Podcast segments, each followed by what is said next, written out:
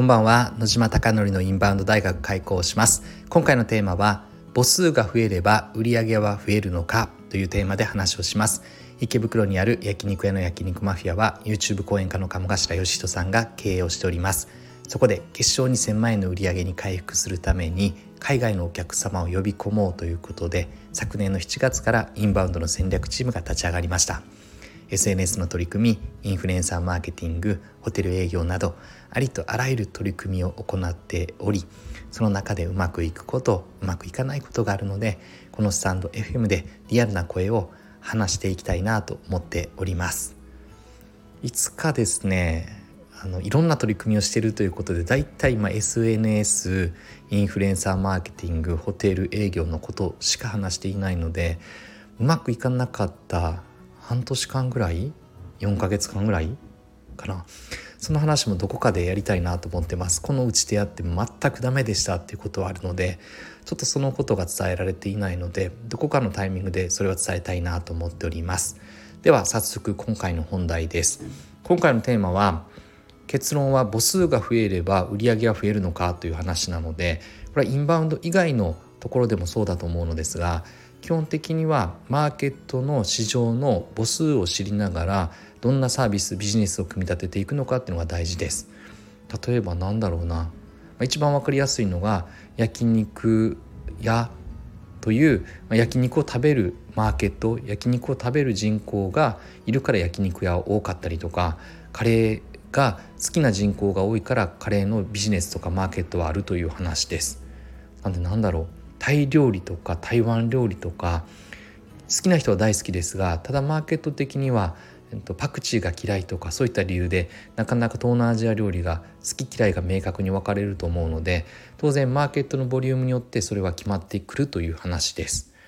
で今回のテーマはインバウンドの話に移りたいなと思っていてインバウンドってマーケットが増えれば直接お店の売り上げにつながるのかっていう話です。で前回鴨さんから鴨頭義人さんの会社のミーティングを鴨ミーティングと私は勝手に呼んでいて鴨ミーティングで鴨さんから売り上げが増えるのかどうなのかっていうのを知ってほしいということで調べていてでそれを実際にデータとして分析をしていて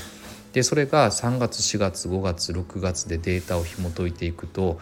実際に数字的には180万人190万人189万人200万人ということで訪日外国人の数は伸びていました。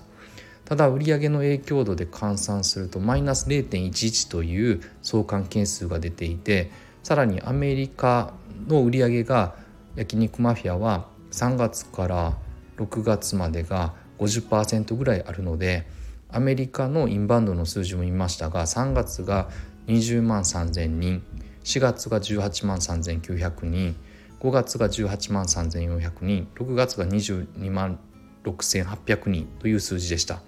ただ相関係数を見るとマイナス0.6という数字なので基本的には焼肉マフィアはインバウンドの数字が増えても売上に影響しないという結論になりました。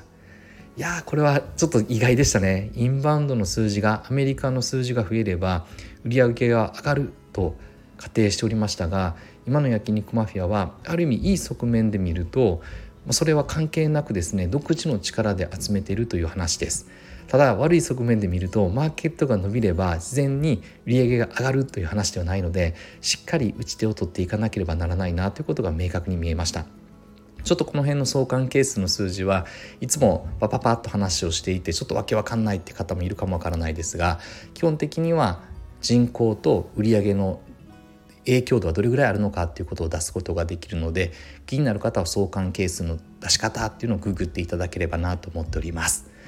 なのでこれでもう明確に見えたのでやはり打ち手を増やしていってより成功につながるところを展開していかなければならないなというのが今の焼肉マフィアです。あなたのお店がたくさんのお客様であふれることを願って